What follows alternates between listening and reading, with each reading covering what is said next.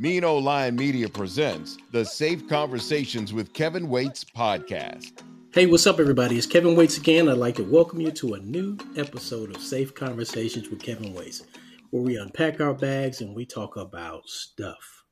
Stuff that impacts us all, uh, with the hopes that we can somehow find a way to make breakthroughs and move forward together because that's truly that's the only way we can all move forward together as humans right and so uh, i'm extremely excited i have two safe conversation alumni uh, joining me this evening and i'm excited about the conversation they are two of my favorite people and so i want to just take this this time to welcome Ashley Nelson, and Lucy Woodhouse. Thank you all for coming on again.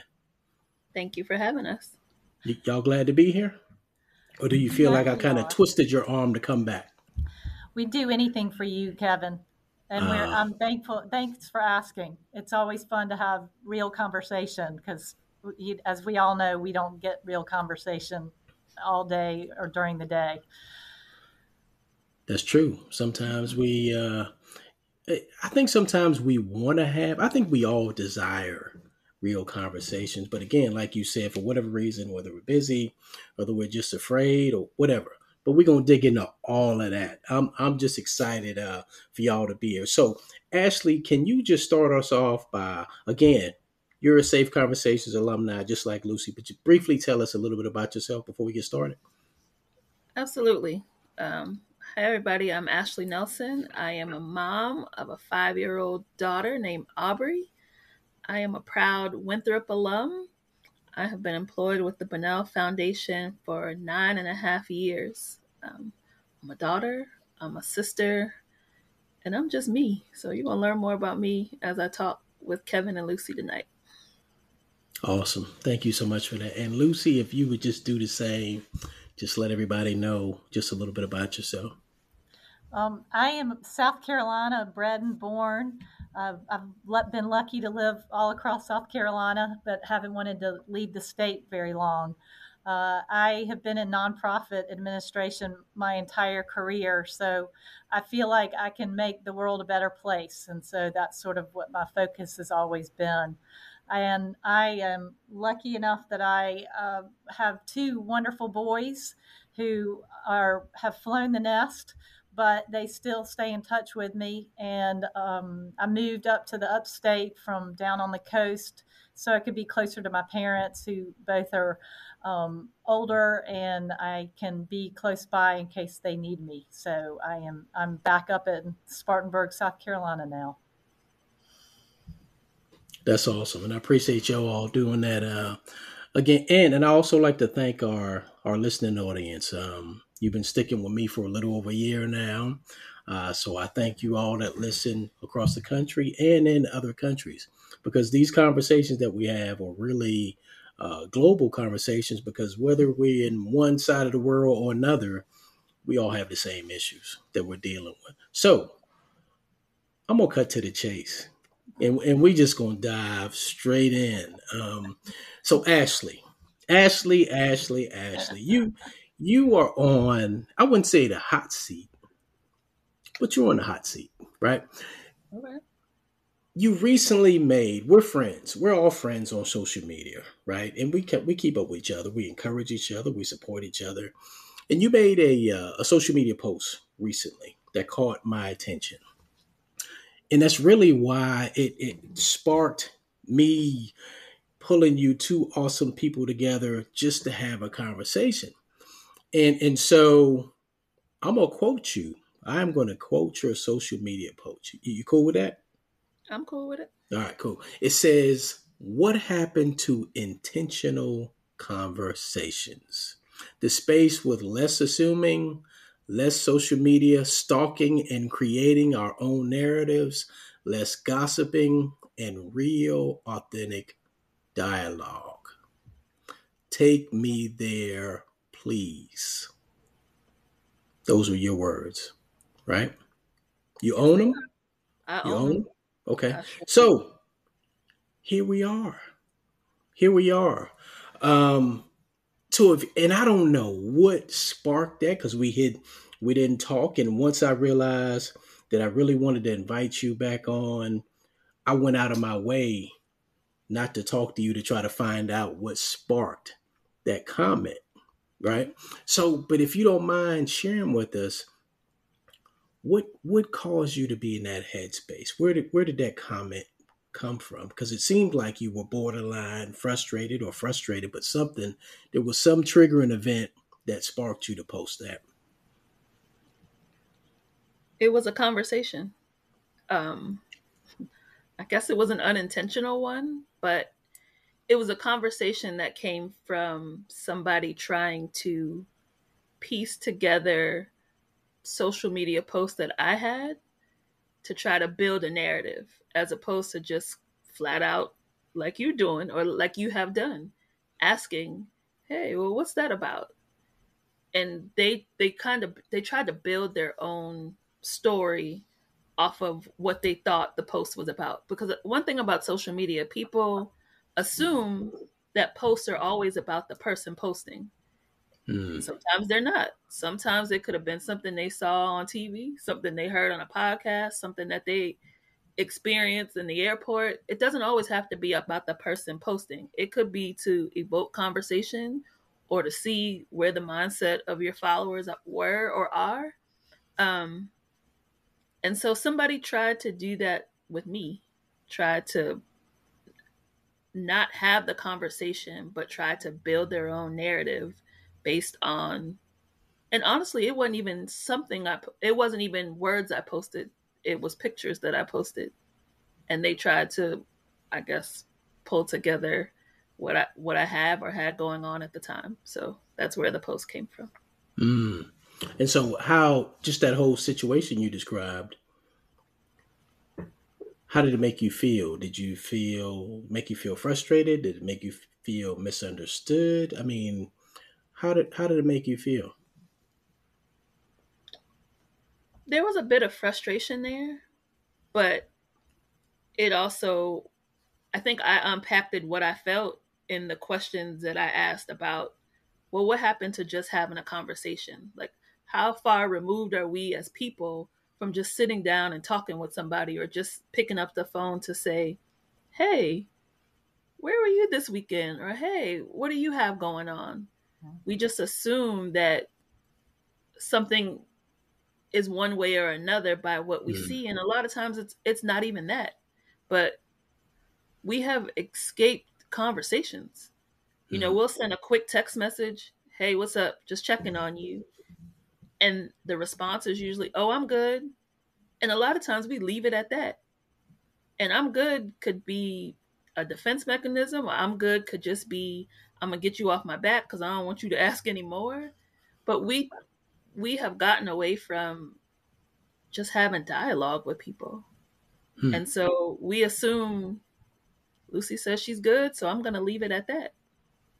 Wow. And if I really know Lucy or I really knew Lucy, I would know if I'm good meant I'm good or I'm good meant I don't feel like talking about it right now. But because we've gotten away from that, we don't know what I'm good. We don't really know what I'm good means. Yeah. And we leave it at that. Wow. And and I'll, you know, just I'm not adding to what you're saying. I'm just kind of giving my own thought. I know exactly what you're talking about. But for me, it hits closer to home. I'm not speaking for you, I'm speaking for me. When that situation happens to me, it hits closer to home when it's someone that I feel should be able to come and talk to me. You know what I'm saying? Total stranger, hey, whatever. Hey, what, what's the term? KIM. Keep it moving, right? Total stranger, keep it moving. But someone that's supposed to know me, that I feel should be able to come and talk to me shouldn't have to fill out fill out fill in the blanks. Lucy, I see you nodding your head and you're smiling. What, what what's your feeling on this? What you think about it? Lately, one of my when Ashley, when you were talking, one of my biggest pet peeves is when someone texts me, and it's it's a loaded text. Like you can tell there's something going on, and my first instinct is to call them back because I'm not going to text my answer because it's more than 126 characters or whatever. And plus I don't love texting because I'm a you know I'm a one person you know finger texter, so I but I'll call them and they won't answer the phone, and I I just that you're right. I mean, people are away from a conversation, and there's so many things that could be solved if you just pick up the phone and talk to me for a second. And it's with my children too. I mean, I can tell mm. when my child doesn't respond to a text message from me. Um, every week on Mondays, I text my youngest and just say, Happy Monday, love you, do great. And if things are going well, he'll text me back. But if things aren't going well, I hear nothing. And so then I know, well, I better call and just check in on him. And I know he's in the car driving. He's in a car mm-hmm. and two hours a day driving, and he won't answer the call. And then you get more worried and more worried. But then when he finally calls and talks to me, it's all better. Both of us feel better, everything. And I just don't know why people are scared to have the conversations anymore. Mm. I, I just don't understand. I mean, yeah. I'm I'm the first one to pick up a phone and call, and most of my friends won't answer. Kevin does. You always answer when I call you. Thank you, thank you. So, do you? I mean, what do you think has gotten us away from that? Um, is it technology? Do you think that that's gotten us away from that? Because you know, as you were talking, Lucy and Ashley as well, I was thinking about Sunday evenings at my house when I was growing up. We would come home from church, you know, of course we'd eat dinner. My parents would get ready for, you know, work tomorrow. We were, you know, preparing to get ready to go back to school. And my mom would be on the phone. There wasn't any cell phones, wasn't any email. She would be on the phone Sunday afternoon, evening after church she would talk to someone in New York. She would talk to someone, another family member, maybe in Texas. She would talk to someone from church. And of course, me and my older brother, like, man, man, she just gossiping. She's gossiping. But she was communicating with everybody, right? And when she finally finished, she had all the tea. Is that what it's called now? The tea?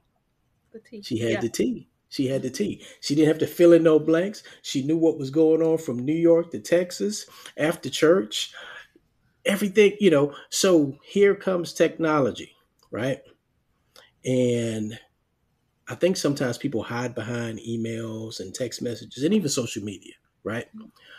Do, do you think that's the problem? Because how can we really expect our politicians and world leaders to get it right in terms of communication or the lack thereof when we can't on a lower level, kind of like what you're talking about, Ashley.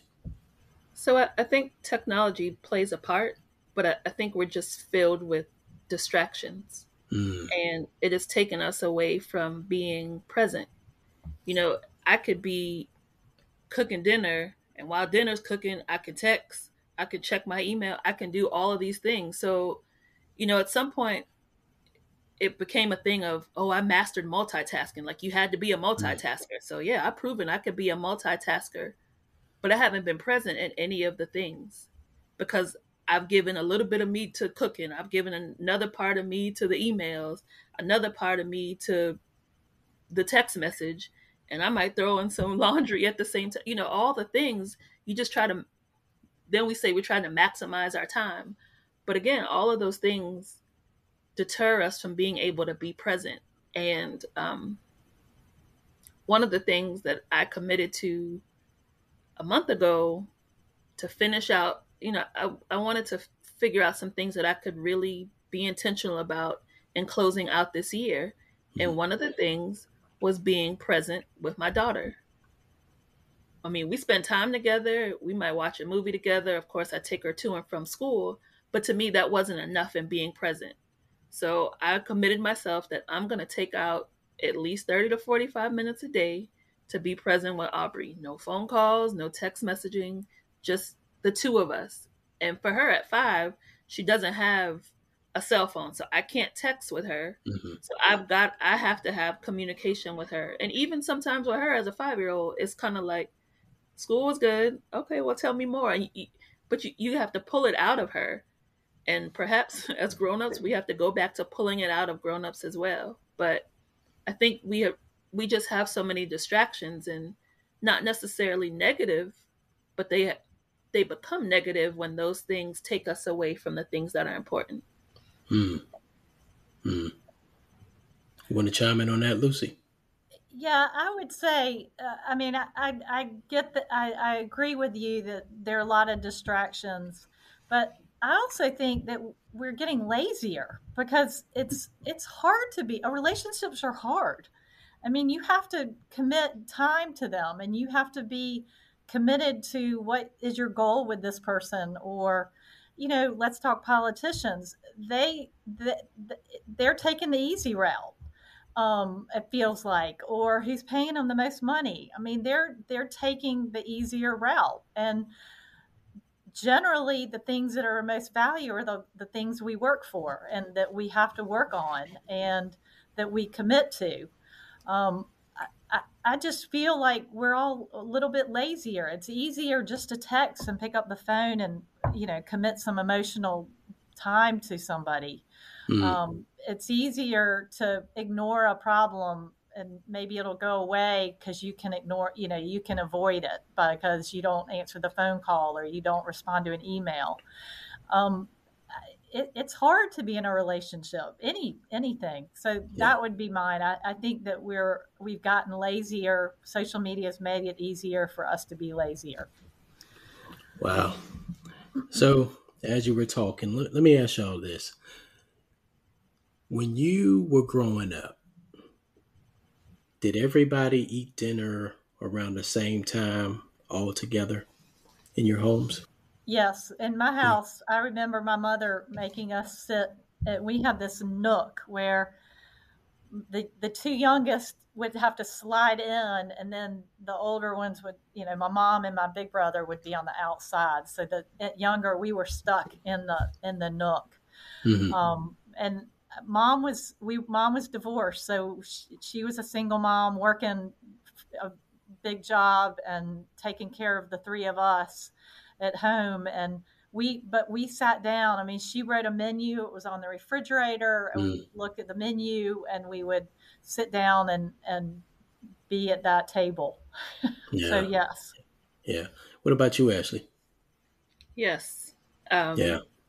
even when we didn't want to mm-hmm. especially you know as we started right. getting older. It was I don't want to do. I, you know, I've got practice, or I have this, that, and the third. But that was a staple in our family. Yeah. We're gonna yeah. sit at the table and we're gonna have dinner. And that was mine too. So, as Lucy was talking, that's what came to my mind. That picture, the table, right, and how you know as we, we, we, we all talked about, we all agreed that when we were children, that was a place that we gathered. And you and it was funny when you said it, Ashley, even when we didn't want to. I could I could hear my brother, man, don't nobody want to sit down at a table tonight. You know, so I could hear it, you know, but we knew we we what happened at school, what's going on in the neighborhood, you know, what's coming up. I mean, the commute you had to communicate.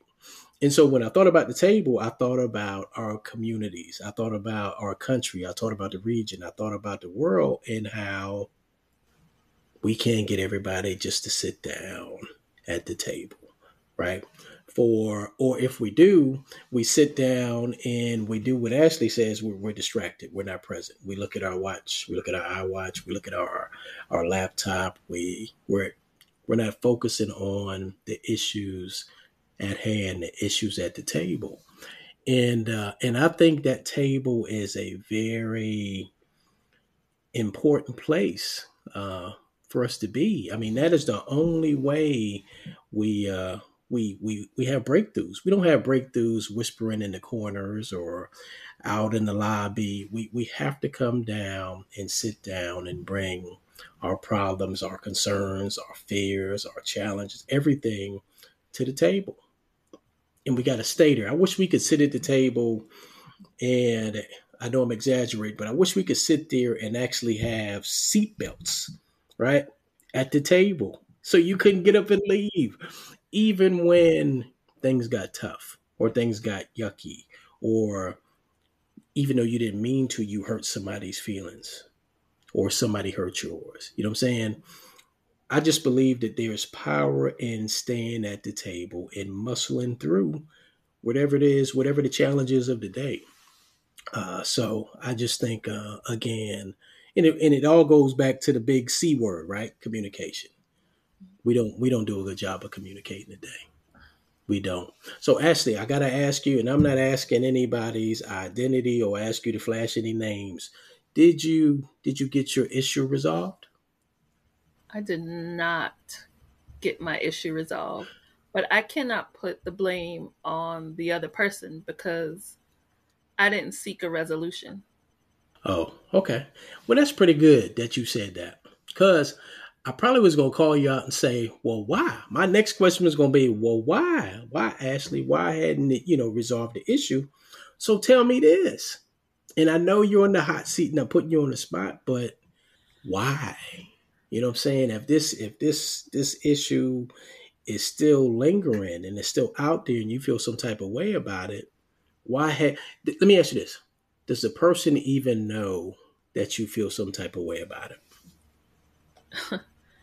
um, I think they do know I feel some type of way, and I felt some type of way before that conversation. So um, I'm sure they know that I probably still feel some type of way. Mm-hmm. But um, I guess if I had to rank people, I wouldn't. I'm not so sure that that person is high enough on rank that I really need a resolution from them. Um, mm. As they say, pick and choose your battles. Mm-hmm. That's not a that's not a person that I'm gonna be in continual conversation with. That I need to get past that point. Um, I'm at peace within myself with that person and how they feel about me or don't feel about me. But there are people that are connected to me that I want to make sure that I'm intentional about the very things that I posted. So if it got to a point where things were contentious between us or there was a cause of concern that we needed to talk some things out, there there's a part of me that will seek that conversation one way or another with that person and not assume. Um, but I, for me, that comes with where those people are in my life and family, friend, colleague, I'm willing to embrace that space. If you are an associate or just a person that has an opinion, I'm not sure I'm going to absorb energy and trying to get to that place with you, at least at this point in my life. Hmm. How you feel about that, Lucy? I, I, I the older I get, the more I, I seem to rank. I'm with you, Ashley, on that. That is this worth my time? Is this worth my energy? Is that do I want to invite that into my life or mm-hmm. do I need to step away from that? And I, I've been evaluating some people who were supposed who I I thought, oh, I need to be friends with them. And now I'm starting to question why do I need to be a friend? If it's a right. friend, it should be a friend because I want it to be, not because I. So I, I, I hear you on that. And there, it again, I'm going to go back. Relationships are work, and so am I willing to put the time into someone as much time as they're willing to put back into me? Mm. And is it a positive thing or is it a negative thing? And if it's a negative, why do I want to invite that into my life? Um, and I mean, how many times, y'all, do you feel like every time Kevin calls me on the phone or friends from down, you know, Elise and all my friends call me on the phone, like you're instantly like lit up and mm-hmm. feel good about the conversation and you hang up and you feel really good. Isn't that what I we should I want to surround myself with that. Why do yeah. I want to surround myself with a hang up and I'm like, oh, I think I said the wrong thing. I shouldn't have said that or oh, I hear it from another friend that they were upset because I said something. I no. That's funny. No, but you're right. You're right. Can I add something? Yeah, please. For so long, it's all, it seems like it's been a negative to to disagree, but it can be mm. healthy to disagree or to be on opposing ends of whatever it is. Whether Absolutely. it's we we are we have a different political view, or we mm. have a different religion, or we have a different sexual identity. Whatever that difference is, for so long it's been a negative thing about it, but if we can agree to disagree and we leave and it's healthy, Yeah. what's wrong with that? Yeah. No, you're right. And um, I, I had a conversation with someone recently, um, older gentleman uh, that didn't look like me, right? And we were talking, and we were talking about the same thing. And he and he made a comment that I've never heard before, but I was like, it just bam hit me hard. He says, Kevin, if we're sitting at the table and everybody at the table thinks the same way, then we're not doing much thinking at all, are we? And I said, hmm, that's pretty profound. Um, I'm, I'm with you on the, uh, we have to be able to coexist and, and agree to disagree. Honestly, brothers and sisters growing up, do we always agree? Always agree? No. Family members, do we always agree? No. So again, it goes back to what Lucy said about the work. Relationships take work. They really do. But everybody has to be in. You know what I'm saying? Because if I don't feel like it's being reciprocated, then there's the disconnect. If I'm putting all this effort in and I'm trying to make it work, but I don't, I'm not feeling that love bounce back at me, then I, I feel you. I check out. I check out. So let's shift gears. You are both influential women, influential human beings in your field. Uh, and you've been exposed to a high level of leadership training. I know this for a fact because we've all uh, alumni of the Welcome American Leadership Forum. In your opinion, what do you think? And we kind of talked about communication, but what do you think are the things that are holding us back? Uh, and I'm, and when I say us, I mean humanity on a local level and across the globe. What do you think is holding us back? And we'll start with you, Lucy. What do you think? So I want to. Uh, I had four. I have four things that Okay. I've thought through today. When I was thank, thankfully, you sent me a couple of questions to think about. But um, obviously, face to face. I mean, that's mm-hmm. been the biggest that that we're missing out on the face to face conversation. And uh, working at Wofford with this lifelong learning program, I started the job during COVID, and so Mhm. I, the first year that I was here on the job most people I met through Zoom uh, on this kind of platform. And when we got to meet in person, everybody had a mask on. And to see the transformation of these people that my first time I met them was by video and social media and a mask, um, to see them blossom and to see who they really were after they got to take the mask off and sit down and come in my office and sit down and talk it just re- and then you're reading all about all the kids that are having mental health issues and they're struggling and uh, because of covid being locked up or you know in the for two years um, so that face to face the social cues the body the body clues the touching that all of that I think is the number one. Um, we're we're too far away from that as far as I'm concerned. The second thing is listening without judgment, um, and that is so hard to do. And I've I've gotten more and better about thinking about when I see someone that doesn't look like me or or someone that's here that comes through that comes in my office that I have to just take a minute to myself to say, just listen. Listen to what they're saying. Don't judge. Don't don't make a decision before you even hear what they're talking about. So that listening without a judgment is a big one uh, i think. Um, showing vulnerability uh, in the last month or six weeks uh, we found one of our classmates from wofford committed suicide. And I, I just I it, it's the fourth or fifth man from our generation of class of, of our classes that have committed suicide. And so I just don't think I think men and women too think that showing vulnerability is a weakness but I think it's the biggest strength you can show is to say I can't do this on my own. I need help. So kind of changing that perspective that vulnerability means a weakness and it's not it's a strength. Um, and the fourth one is and this is my new one that i've been working on is staying people are staying in their lanes too much. Social media and everything is narrowing our lane that we're driving on and we're seeing and the, the view that we're seeing. You know you you follow your twitter people or x people and you follow your facebook people and you you, you you're in this little lane and you're just going down that lane and you're not looking up and seeing oh wait maybe i should turn here and go take this road that i haven't taken. So pushing getting out of our lane and being not scared to try something new. Um, Ashley, you said you're spending quality time with your daughter every day. My big one is trying doing something new every week. Just something I've never done before. Like this is my this today is doing this with you guys.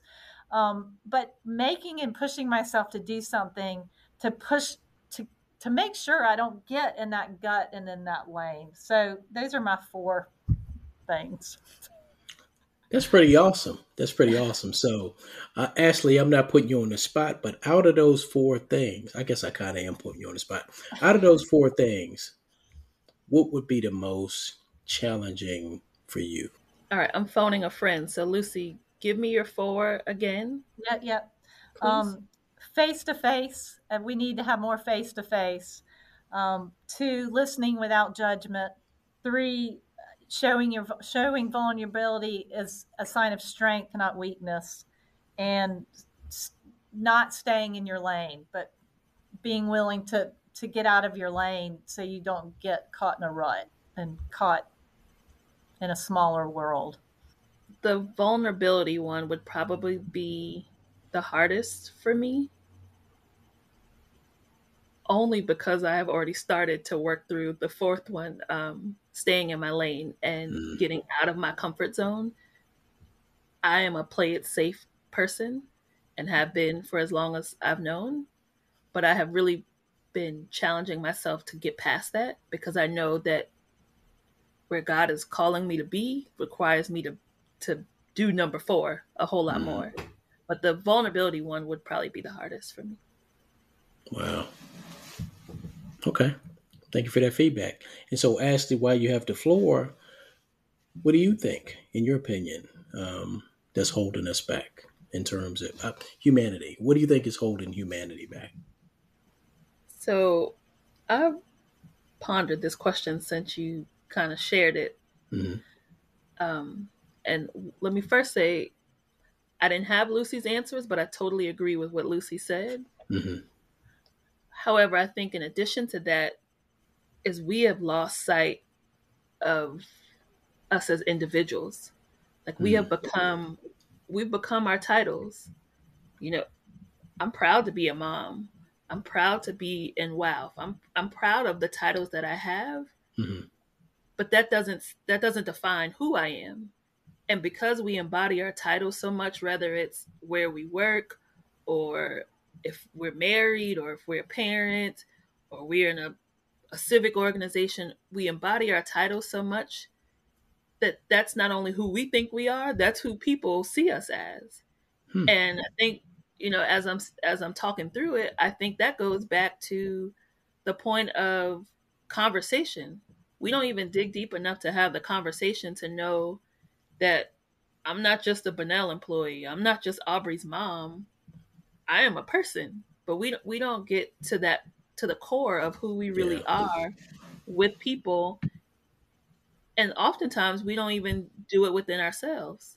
We add on title after title, position after position. We add all these things onto ourselves.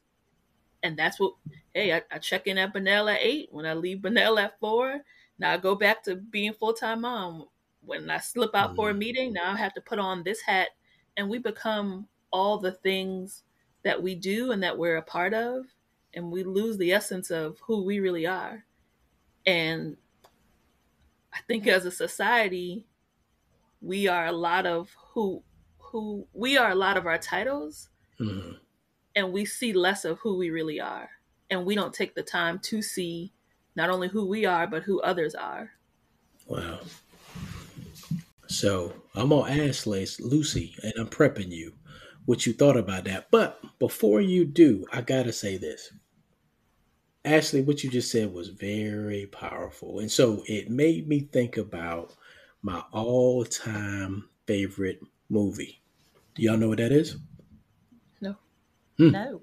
It's The Lion King.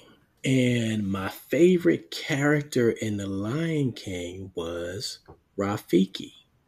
Do you remember Rafiki? No, that's okay. Well, Rafiki was this old, wise uh, monkey, right? And Simba was lost.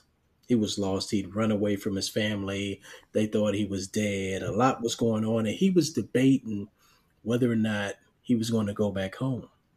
And like Ashley said along the way, Simba forgot who he was.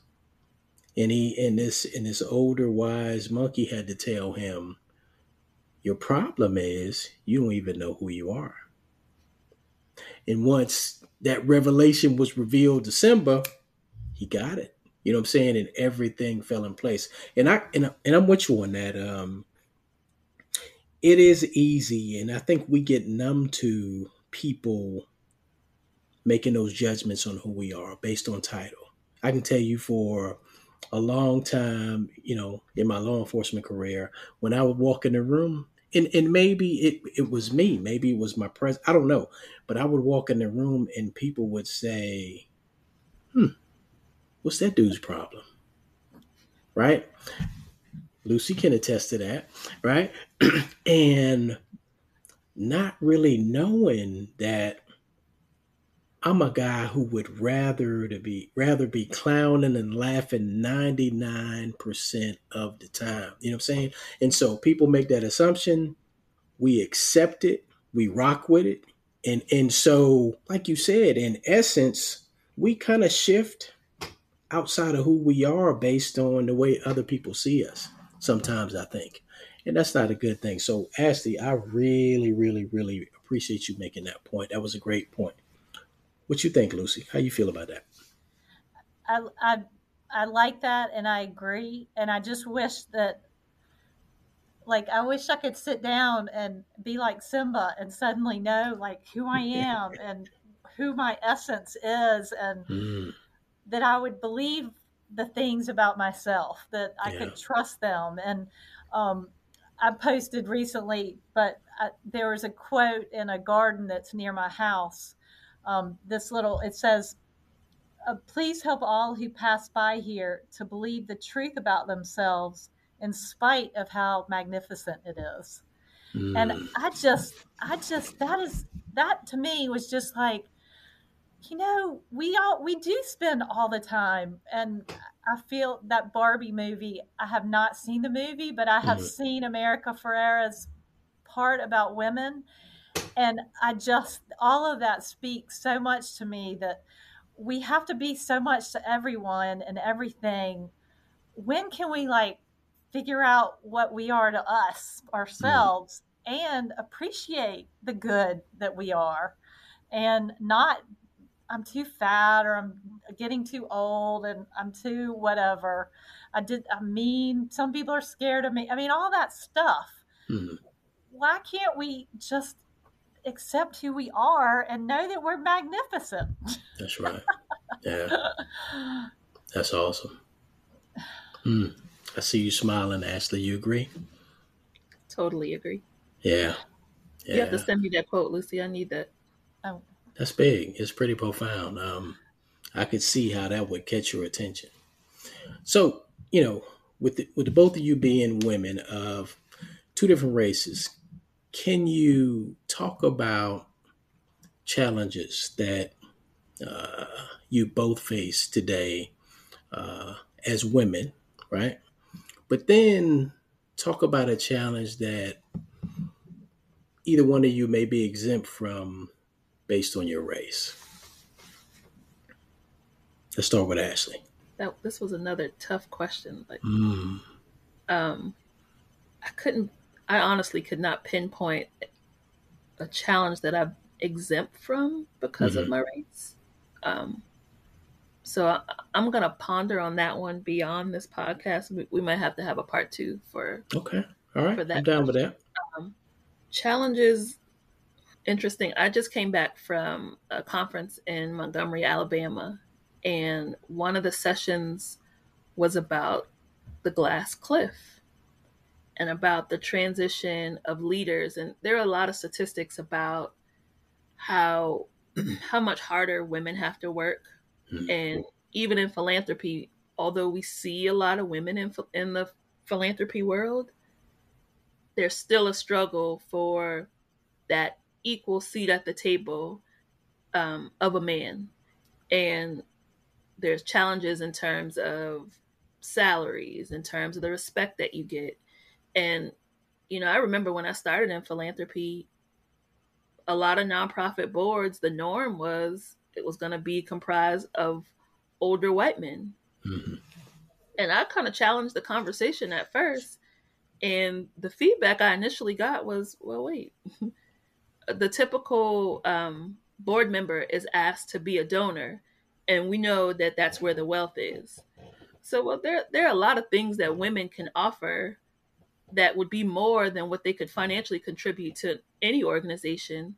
And to me that's priceless. And it's mm-hmm. it's been interesting to see you know i've only been in philanthropy nine and a half years but it's interesting to see how that dynamic has shifted in terms of the value of whether it's a minority whether it's a, a woman in those spaces at the table. Um, and you know i think as women it's just a challenge to be one to be respected for who we are mm-hmm. it's a challenge in saying that we deserve that seat, that power. Just because of we have a different gender doesn't mean that we can't and don't already own the spaces that we're in. So it's that I don't necessarily look at it as a fight for power or a fight for that level of respect, but it's something that as women that we're continuing to have to work towards every day. Hmm. You agree with that, Lucy? Well, I used to until I went through the American Leadership Forum. And it was at the last day or whatever that we, or one of the days, we wrote um, constructive criticism to each other. And one of mine was from Charles.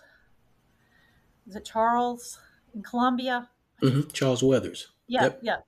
Mm-hmm. He wrote on mine, he said, you need to start looking at yourself as a leader first and a woman second. Hmm. And that, like, it was, I mean, you know, the whole spirit of that, I didn't take it personally.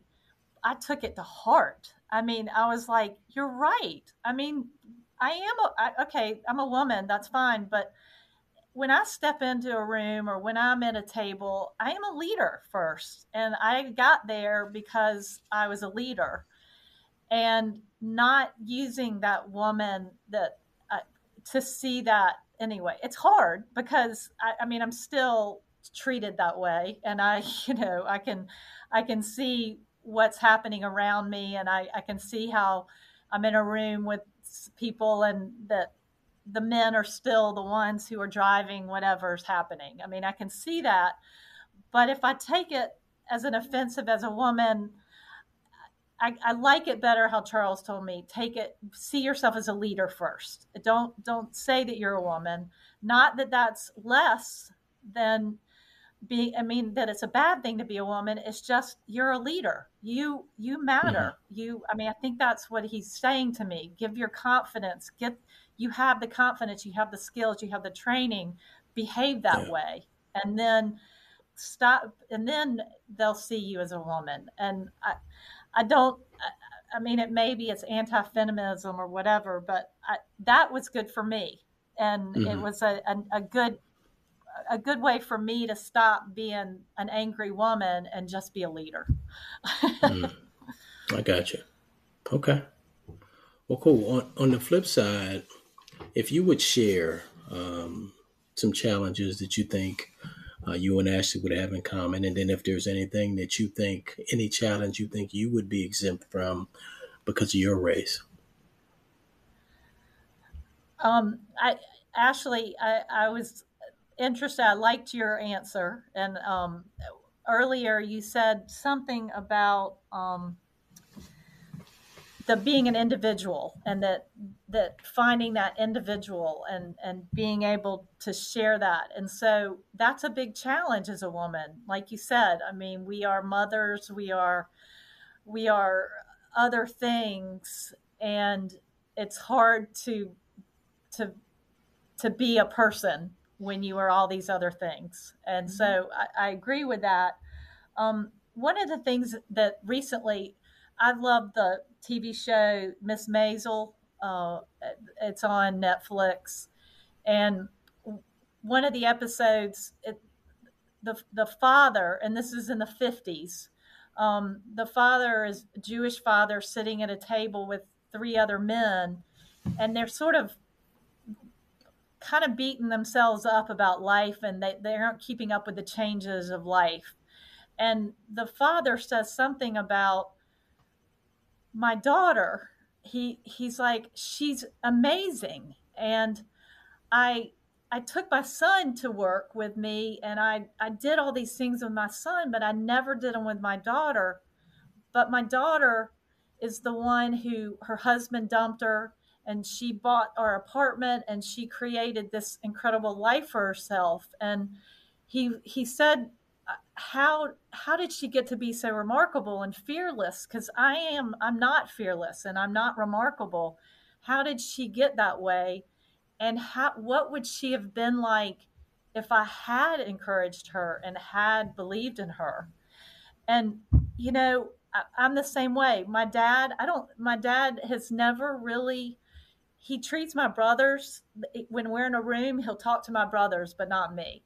And I, I'm a nonprofit. My brothers are in for profit. Their jobs are much more important. They have more importance.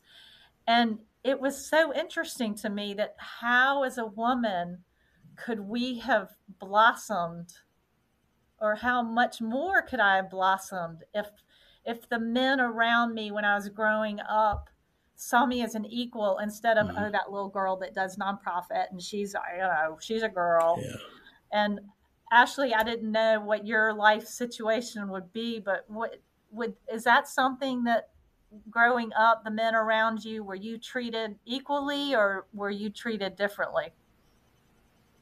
I'd probably say equally because, in terms of siblings, I'm the oldest of two, and it's two girls. So, and I was the on my dad's side, I was the first girl to come into the fold. So it was it was all things Ashley for one point in my life. So I didn't I didn't feel that way growing up um, in ter- in, a, in the family structure. I did have some challenges with that even as early as elementary school, and um, I was in fifth grade, and there was a boy in my class who I literally used to help him with his work every single day. And it was time for the end of the year awards and before the letter came home, I was already I knew that I was going to get this letter for the highest average, and I didn't. And I remember coming home crying to my my parents saying, "I deserved it. I got robbed of this award."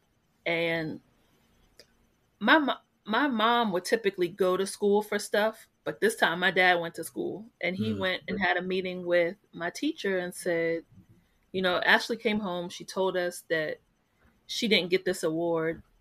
And I know from talking to my child every day after school, she used to help this the boy who got the award, she used to help him with his work. So what happened? What was the breakdown? And the explanation my dad got was they had the same average. We had to go to the 100,000th of a point, and that's where the divide came. And that's how he got it. My dad said, So, how do you explain that to a child as opposed to both of them getting mm. the award? There is such a thing as a tie. How do you explain that yeah. to a child? And the teacher just looked at my dad with a blank stare and didn't have an answer for him. Wow. Uh, so I saw it in the classroom, and I'll be quite honest, I've seen it as a as a black woman, even in my career.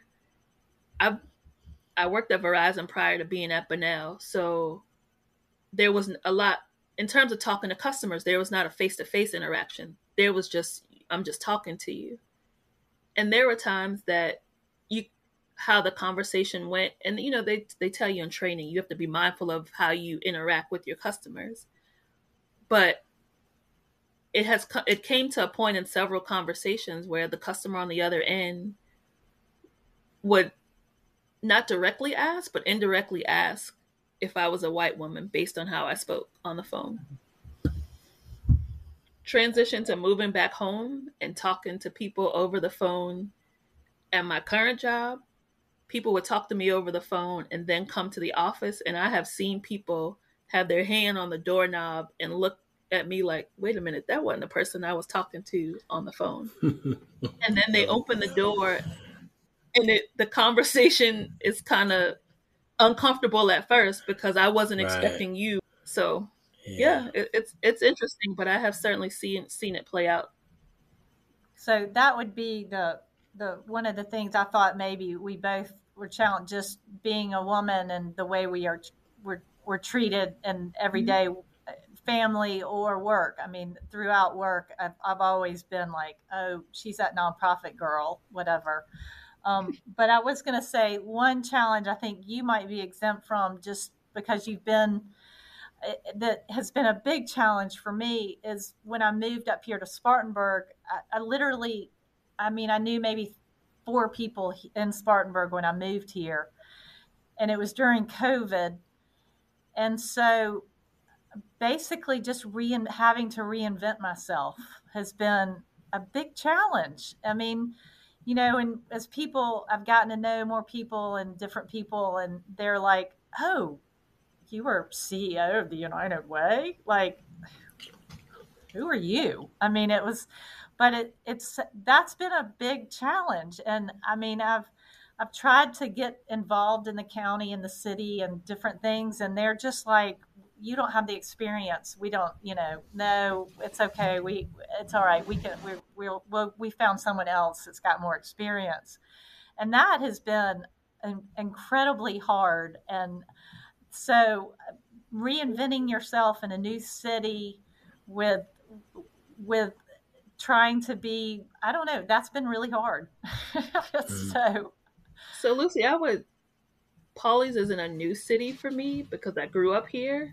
Right. But I would say reinventing yourself in the city you grew up in is even harder. Mm. Because you you have the expectations of people that knew you when you were younger that you either have to meet or you have to try to change that narrative because I'm not that person just trying to fit into that space um, mm-hmm. and it took me years to have to even build friendships back at home.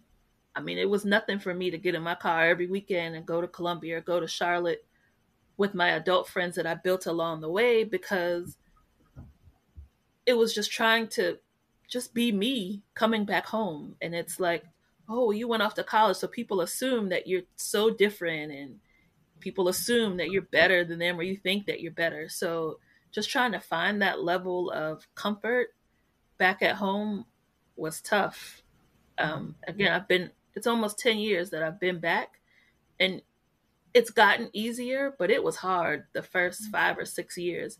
And perhaps I got a new identity when I became a mom. I think that's where I started seeing, seeing the shift. Yeah. Um, but yeah, reinventing, I would agree, Lucy, reinventing, whether it's a new city or even back in a city that you have spent some time in, it can be tough. Wow. Awesome dialogue. And, and so segue into uh, my next question. You talked about being a mom. Y'all have that in common. If there's one thing um, that you could do for your children to make the world better for them in the future, what would it be? We'll start with you, Ashley. One thing that I could do different to have more acceptance of friendships, relationships beyond differences. Okay. Um, you know, my daughter, I told I told the story at work a while ago. Um, last year, I dropped my daughter off at school. She got out of the car, and I look back in my rearview mirror, and here's Aubrey in the middle. To the left of Aubrey is her friend. who is Hispanic. Mm-hmm. To the mm-hmm. right of Aubrey is her friend who was white.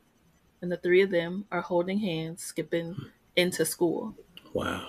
And at the time, as four year olds, all they saw was I like I like my friend. Mm-hmm. They didn't see nationality, they didn't see race, they didn't see any of those things. And I, I just look back and smile. I went to work with that. Wow, what if we what if we as adults embodied that? Mm-hmm. We appreciated and accepted our differences, and that didn't hold us back from building relationships, being able to work together, being able, you know, you, you look at the one of the places that should be safe is our church, and our church is probably the, one of the most segregated spaces. But as a child, as a four, as a five year old now, I just hope that Aubrey can continue what she started with her friends, again beyond race, beyond nationality, and forge that bond in relationships. One of the things I fear as a parent is having to have that conversation hmm. about, mommy, why why am I treated different or why has this been different? And I would love for her to live in a world where that conversation doesn't even have to exist, that she hmm. can just be. Oh, that's awesome. I appreciate you sharing that. What about you, Lucy? What would you do to make things better, make think better in uh, your sons in the future? I, you know, I've been very uh, impressed. They, I think I embarrass. I mean, I know I embarrass them we we're lucky enough we every couple of years we go off on a trip together the three of us and we go mm-hmm. explore some different city or do something together and i'm always like they always are like you're so backwards you're so you know you don't get it or you know why are you, why'd you say that don't don't do that or whatever and i i feel like they are so much more open and like mm-hmm. they don't see things like I did when I was younger, which is awesome. I mean, in one sense, I love that. Uh, if I could change, like personally, if I could change something, uh, there'd be two things. One would be I, I wish I could get that media would report unbiased truth. I mean, mm. I just mm. wish. That's big. I just think yeah. that that has just been so awful for our society, yeah. and I just I wish there was some way that that that I, I don't if it's Supreme Court, if it's the politic mm-hmm. politicians, mm-hmm. if it's the people on the ground level, that we could that that media would do unbiased truth. Mm-hmm. I, I, you know, I hear about.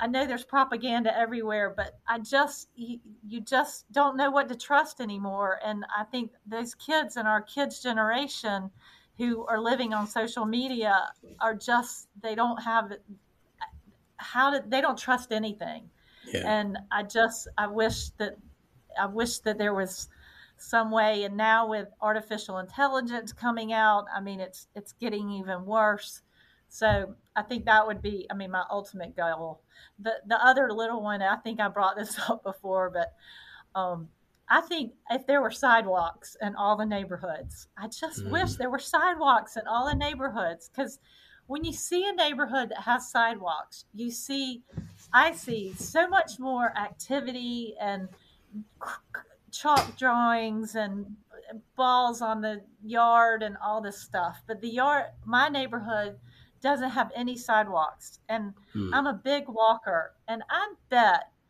in the three and a half years that I've been here, I bet I have seen a total of 10 people when I've been out walking.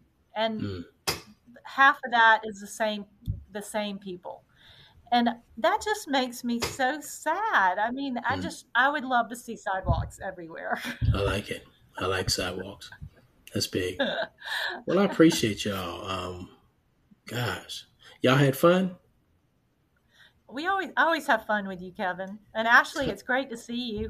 Mm-hmm. I, am I'm I've been really I, I, met you probably about the time you started at Bunnelle, mm-hmm. and you've grown up a lot, and you have matured a lot, and uh, that you have you have really done a great job. And I'm glad that you are at Bunnelle, and I'm just I'm I'm proud of you for what you've done and and how you've recreated yourself at mm-hmm. Bunnelle. Um, kudos to you.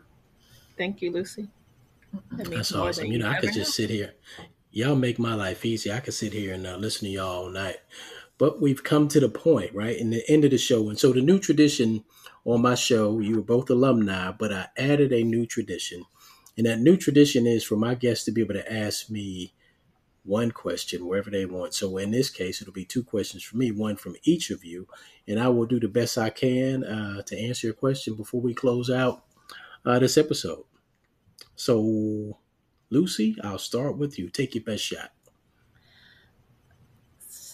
So I, I have three different questions, but I'm saving two of them for phone calls when I'm going to okay. call you one morning and I'm going to ask you a question, so you're going to okay. know. But the one I wanted to ask, and I, I, I, want to ask you, Kelvin, but Ashley, I want you to weigh in too if you have.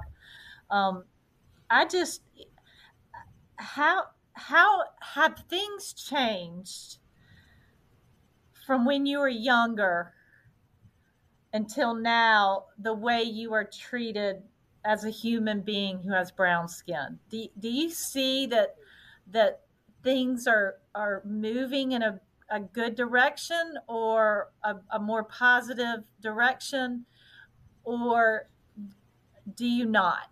And I mean, I I'm very interested in that. Well, um, for me, that's that's a really good question.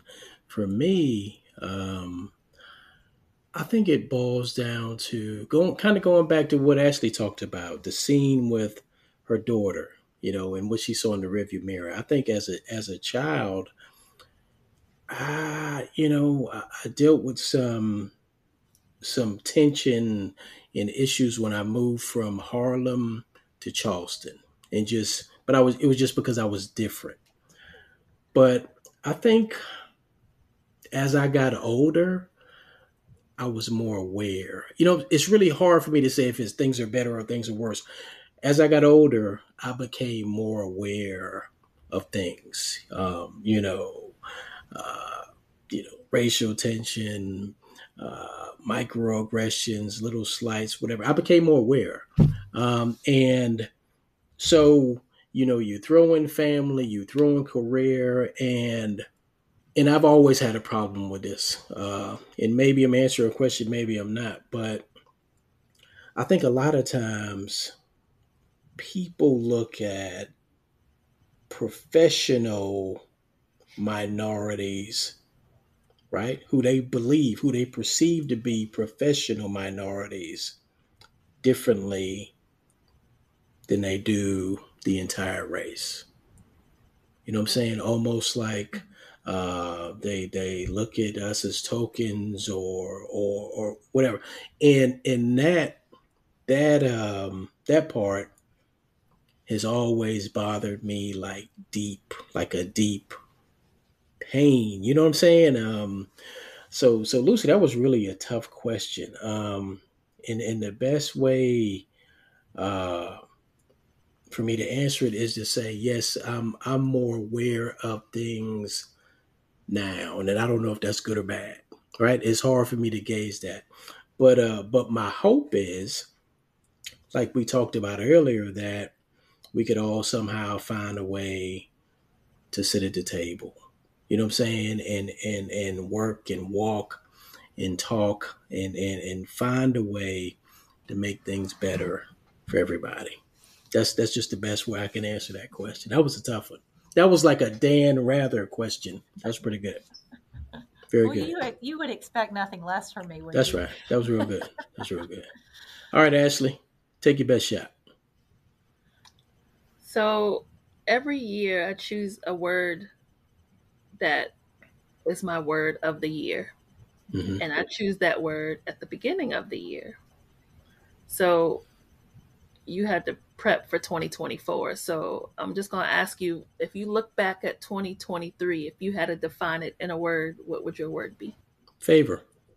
Favor. My word, my word would be favor because, hmm, that's good. Honestly, wow, that's pretty good. The word favor comes to mind because at this point, you know, at this juncture on my journey, I'm really looking back a lot. I'm looking back. You know, I'm paying attention to what's going on now. Yes, I'm looking to the future, but I'm I'm really looking at where I came from. And I remember a time of my life where I didn't have any hope. I didn't think my life was going to amount to anything. And in my mind, I was in last place. But something happened and things changed and it switched up. And and so in my mind, I've went in being a dad and being a great grandparent and being having a good career and, and a great family. I've gone from feeling like I'm in last place to feeling like I'm in first place. Hmm. So my word would definitely be favor. Good question. Good question. Yeah. Did did I did I do okay? Did I answer your questions best I could? You did awesome. We, we good? Okay. Especially cool, cool, cool. for being on the spot. Yeah. Yeah. No, it's all good. It's all good. It's all good. I appreciate it. So listen, I really, man, I could sit here and listen just to dialogue. I could listen to y'all all night long. But unfortunately, we can't. So I've really, really enjoyed uh, just chopping up with you all. I can't wait until this episode is aired because I know it's going to be fire. Would you come back one day and hang out with me again? Yes, I would. I would love. I would. I'd do anything for you, Kelvin. this is fun. I wish. I wish we. I was thinking while we were talking that I wished we were all together and we were sitting around together and could have you know just life would bring us together in person and well i miss life is bringing us these, together i miss being able to converse like yeah. this we can make this happen though we can definitely make this happen right yep. so let's plan on making that happen. Uh thank you all for listening to a another episode of safe conversations. I really enjoyed uh, hanging out with ashley nelson and lucy woodhouse tonight and tune in next time. Until then peace. The Safe Conversations with Kelvin Waits podcast is hosted and produced by Kelvin Waits, executive producer Ken Johnson. Find the Safe Conversations with Kevin Waits podcast on Apple Podcast, Google Podcast, iHeartRadio, Spotify, Stitcher, TuneIn, Odyssey, Amazon Music, or where you get your podcast. Find Kelvin Waits on Facebook at Kelvin Waits and join the Safe Conversations group. Follow the Mino Line Media Podcast Network on IG at Mino Line Media. Get the Mino Line Media app in the App Store or Google Play. The Safe Conversations with Kelvin Waits podcast is a Mino Line Media production.